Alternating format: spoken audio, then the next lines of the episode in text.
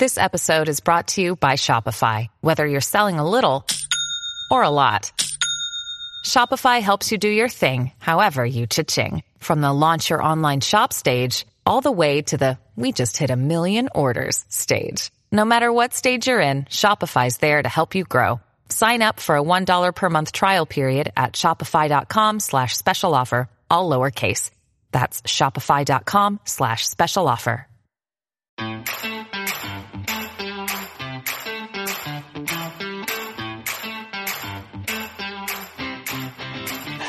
Uh, Anand, the, the audience we have here is, is mostly individual investors. I mean, you mentioned a couple of companies on this call already. We talked about Netflix. We talked about the cloud companies, the Microsofts, the Googles, the Amazons.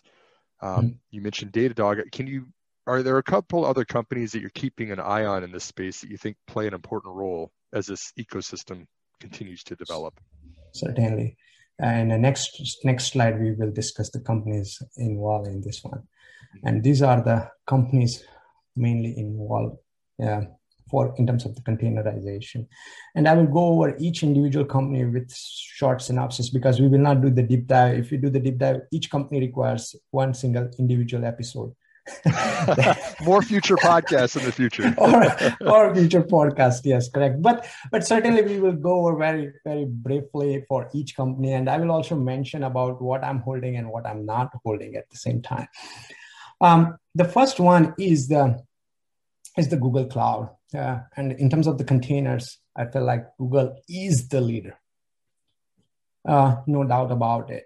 And also, Google Cloud and Google uh, Kubernetes is is born, I would say, natively into the Google, so they have very native integrations and also they have the advanced feature ahead of that. So if you compare the the kubernetes version in AWS or Azure, Google will be always ahead.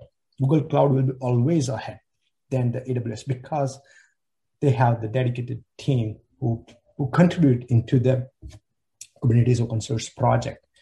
And that's the reason they are always ahead. And I feel like Google is the number number one in terms of the container. One of the one of the main advantage of Google is the um, uh, service mesh. Service mesh is they are building Anthos service mesh, their product, which basically create the service layer on top of the Kubernetes, which provides the ability to run the application cloud agnostic. Another another uh, strong trend that I'm seeing is the cloud agnostic.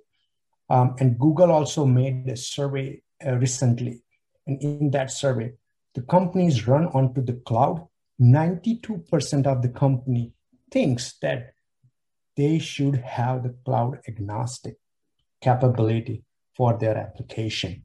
So you can imagine that. And that is the reason uh, Google is building Anthos. And that is also built on top of the open source project called Istio. Um, and, uh, and it's powerful. And uh, Istio is also very reliable, secure, and run your applications in Amazon AWS versus private cloud versus Google Cloud seamlessly and effortlessly.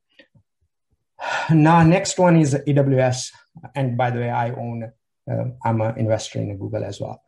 Um, next one is the AWS. AWS is, is the number one leader into the cloud. And they also have the have the Docker containers and Kubernetes service and serverless containers offering.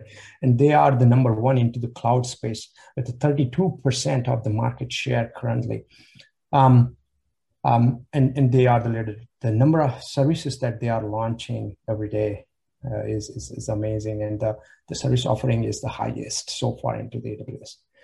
And the next one is the Microsoft Azure. And Microsoft Azure is currently at the um, second number with the 19% of the market share into Google Cloud. They also have the Kubernetes containers offering.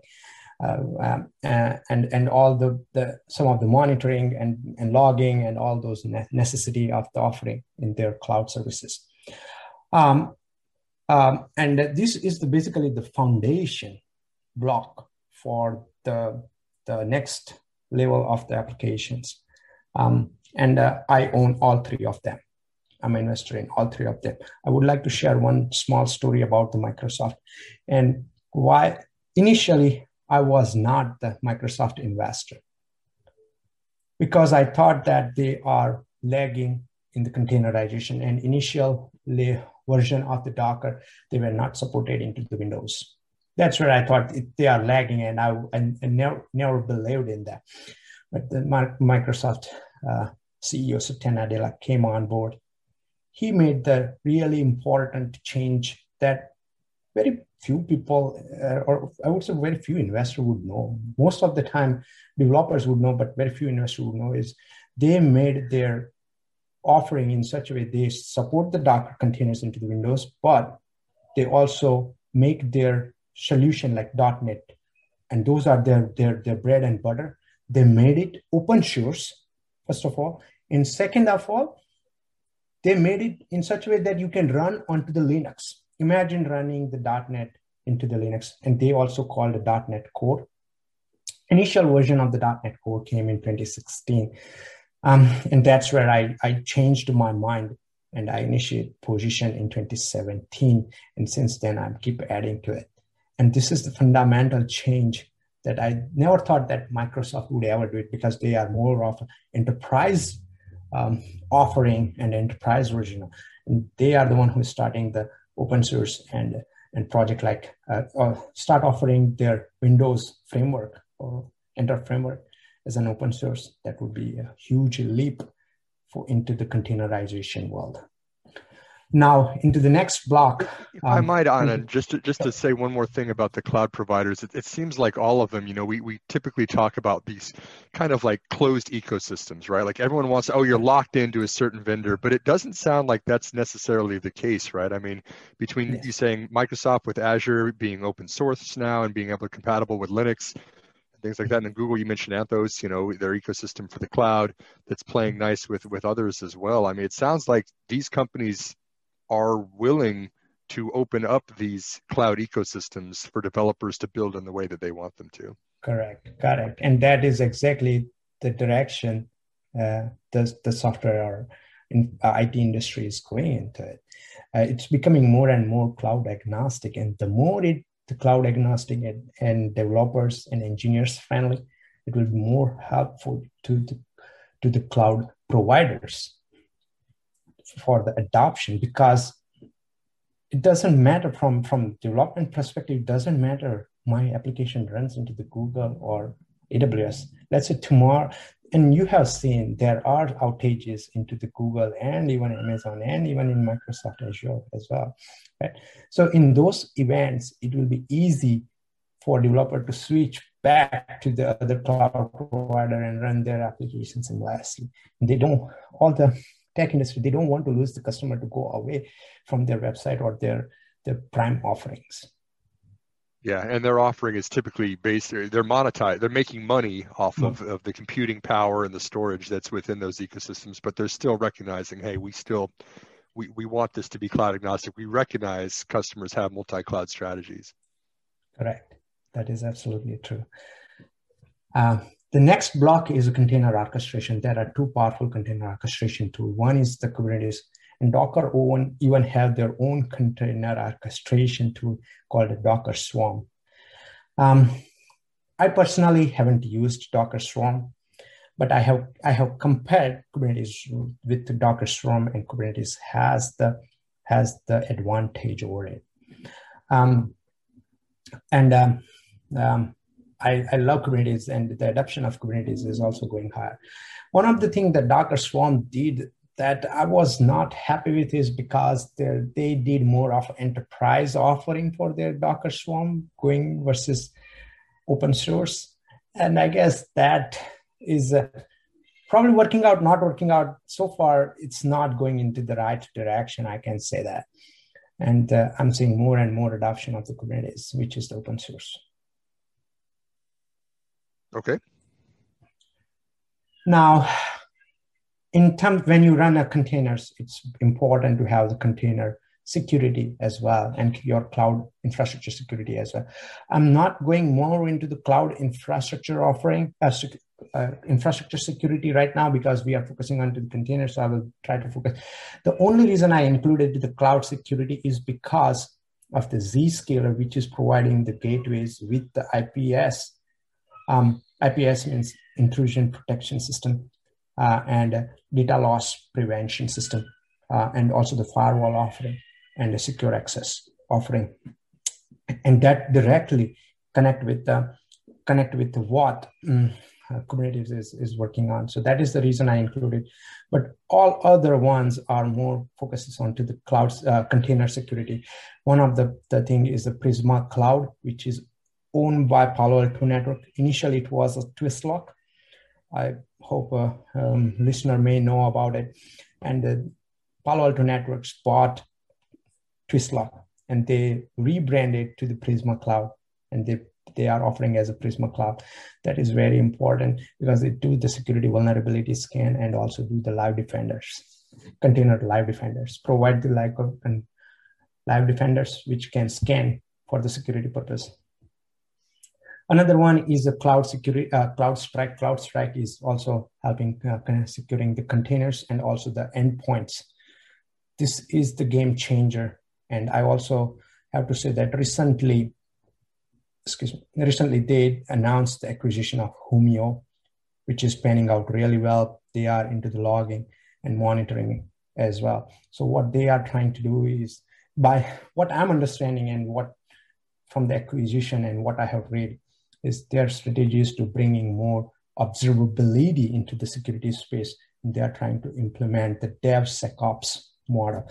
DevSecOps means developer, security, and operation all together and that is what they're trying to offer in creating a great model and i'm very very interested to see how they are pivot this Humio integration um, and into their uh, current offering another one is a lacework which is, this is i guess the least known company into the container security space and i'm not saying these are the prime there are other other companies but these are mainly the public company or well known into the industry, and that's the reason I have covered it.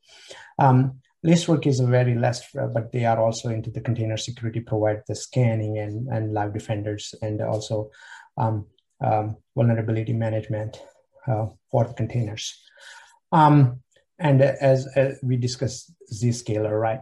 Zscaler is um, is providing securing the the API gateways and firewalls and with the IPS. You will mention that if uh, this is a very good question. If um, Google Cloud, AWS, they have the firewalls and API gateway, why anyone would use a Zscaler, right?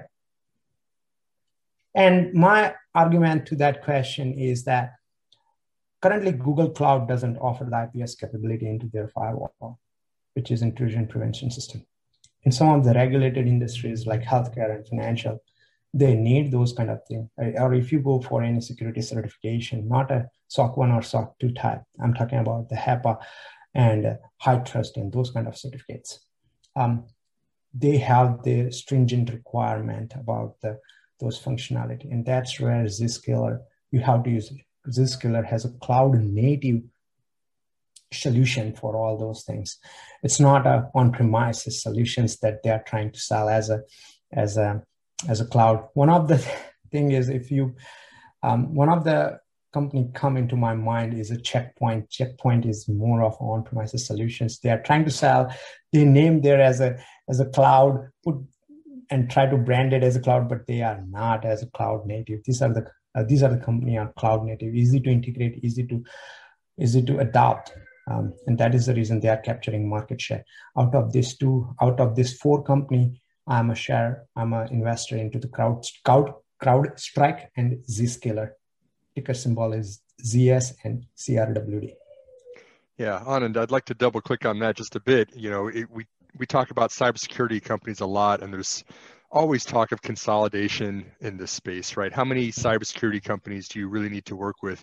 Is the driver of this based on the applications and how regulated that it is and the demands for those specific offerings like IPS that you mentioned. I mean, how many how many how many cybersecurity companies do do you think that an organization needs to have versus just going with one that continues to expand its offering, whether that be firewalls, whether that be endpoint protection, whatever it might be? So the the ideal answer is you just need a one with who provides all this capability, but that's not the the case because no, there's no one solution to provide these capabilities, right? Some of the things that provide by the Google firewall, but some of the they are lacking some of the functionality and features, and that's where these these uh, firewalls like Zscaler and those are the other firewall providers are providing, and that's the reason you need those because you wanted to go for those those uh, uh, customer base into the very highly regulated environment, right? And and that's the reason they're more uh, most of the advantage is the land and expand strategy. To expand, they have to land it, right? So they have to explore those market and bring those customers onto the cloud, and uh, and that is the reason. I would say, as long as you have strong firewall API gateway identity access management and endpoint, um, your endpoint protection and live defender, these are the, the five things that you need to have in your cloud infrastructure for the security.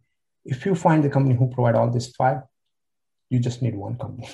Yeah. You don't need multiple companies.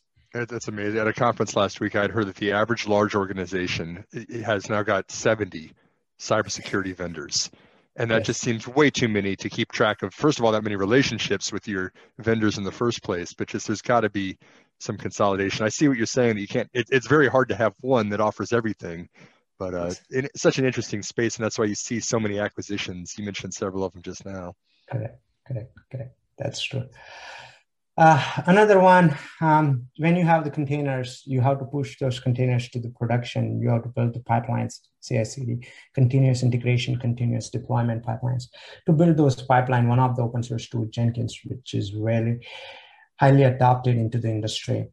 Um, and and some of the there are some of the companies like Jenkins Plus and Cloudbees they are creating the solution on top of the Jenkins and provide as an offering, but underlying they are using the Jenkins. Another one is the GitLab. GitLab is a still a private company, and they are they are having a nice solution for one end like a CI/CD, but also the code repository and for security the DevSecOps model as well. And I'm very excited to see the, the progress into the GitLab. If they are coming public, I will keep a very close eye on it. Uh, um, because if um, their offering is, is good and they are making a significant progress into this uh, space. Um, another one is um, JFrog, which is now a public. They are providing the container registry. Um, uh, storage, and also they are providing into uh, faster releases and scanning for vulner- vulnerabilities like X-ray and those kind of products and offerings into their portfolio. Uh, um, and and um, and uh, I would like to see JFrog is currently in my watch list. I'm not investor yet, but I'm keeping a close eye on it. If if I'm seeing a significant move and a market share that they are gaining, I will be happy to uh, invest in them. One of the things that I'm I'm keeping eye on their side is the, how they are pivoting the uh, faster release and deployment process tool to their customers, and that's what I'm watching very closely for. And the last section is the observability or container monitoring and alerting. Um, in this space is slightly crowded now. a lot of competition is happening. Um, one of the one of the thing is uh, Datadog.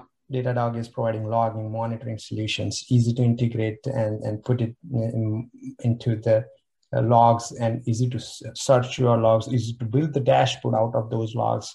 You can build the SLO, dashboard and offer as, a, as a, to your customers and things like that.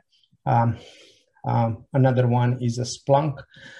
Um, you here is the someone will ask a question: If you have a Datadog, then why you need a Splunk, right?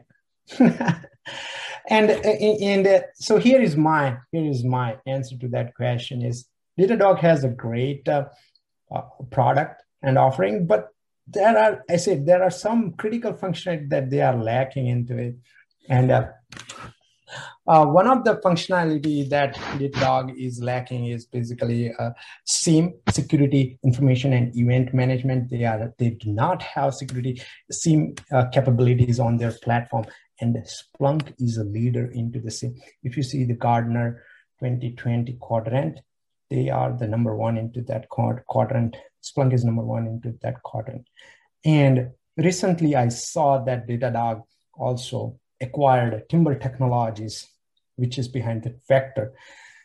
And they are helping into the security logs and audit logs and those kind of uh, things. So I hope that Datadog integrate their, their product into, into the Datadog product offerings and bring those capabilities and features and functionality on their platform for their customers. Um, if they bring it in, it will be a successful acquisition in my opinion, and it can go further because that's then they can land more um, customers, and once they land, they can expand it.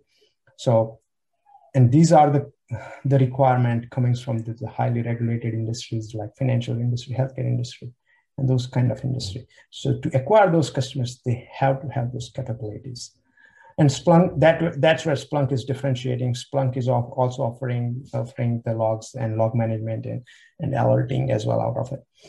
Um, third one is a Dynatrace. Dynatrace is offering all the, the traces to your containers down to the um, since user create the request to the goes to the containers, get the response back, the whole entire trace that they can make it up. And they are also expanding their capabilities of their platform into the observability um, and these are all about monitoring um, the space. Out of these, I only own the Datadog. I'm not an investor into the Splunk or Dynatrace yet. Um, and the last one is the PagerDuty. PagerDuty is the alerting solution where you can easily integrate all those monitors, keep monitor if something goes wrong with, it will easily page you, page to the correct team members so that they can jump onto the call, fix the issues immediately.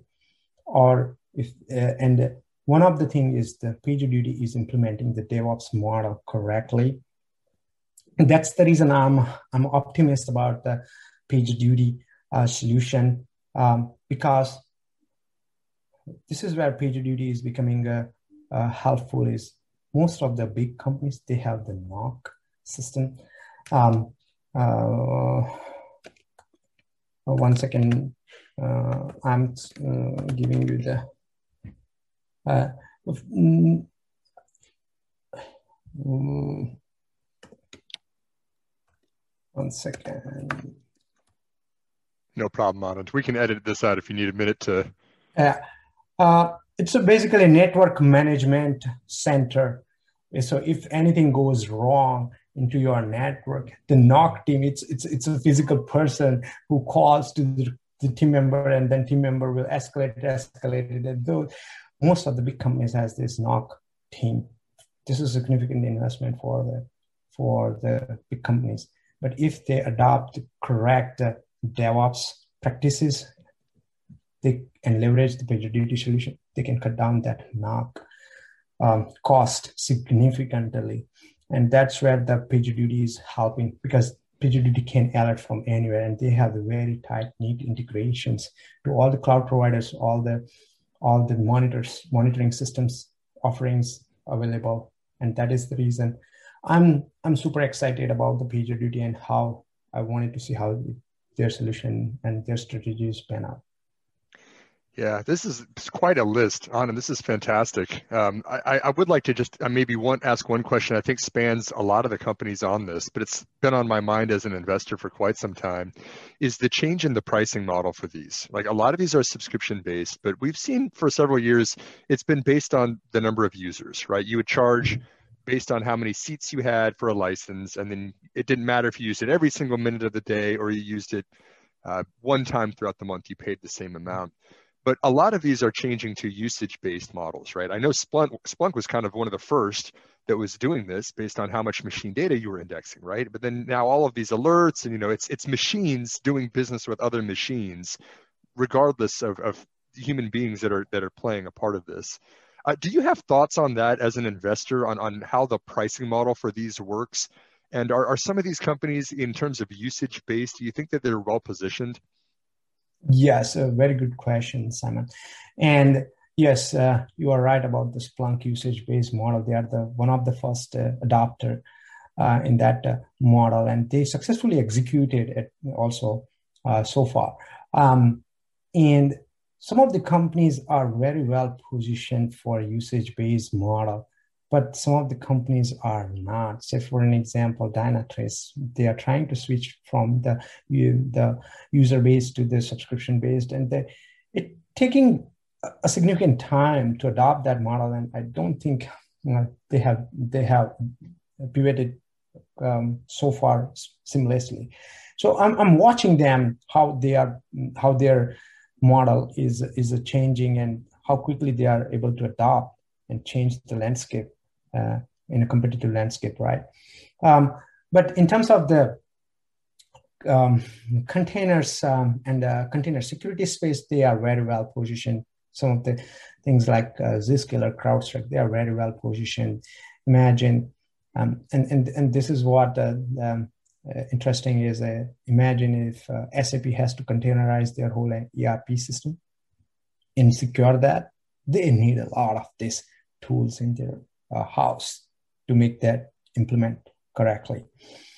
Um, um, well, one of the thing is also I saw the similar problem into the PagerDuty. PagerDuty was also the similar way. They were slow into the migration from user base to the uh, usage based, but now I guess they they are fully um, migrated, and I'm hoping next year or two that strategy will pan out correctly that will that will make more sense for the investors.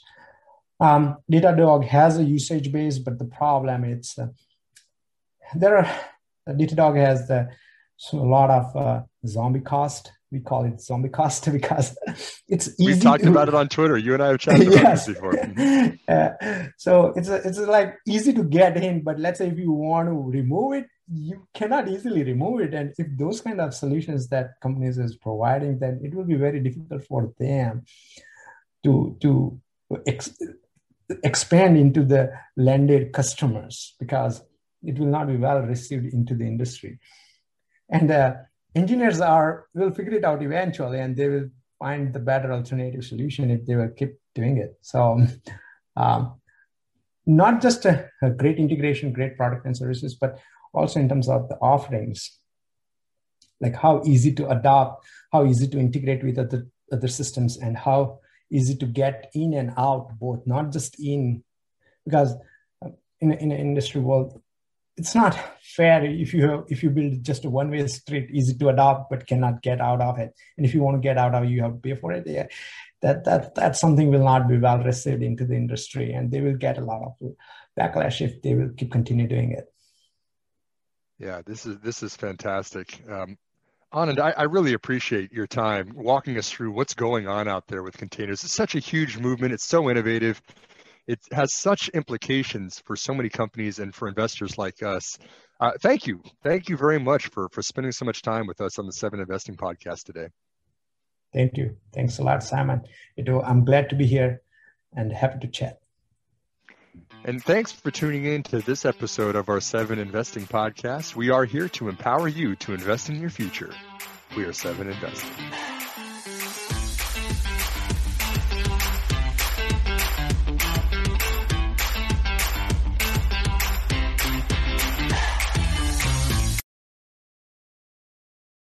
A reminder that people on this program may hold positions in the companies that are mentioned. Buying and selling stock carries financial risk, which could include the loss of capital. The views in this program should not be taken as personalized advice. Before acting on any of the information provided, listeners are encouraged to consult a financial or tax professional.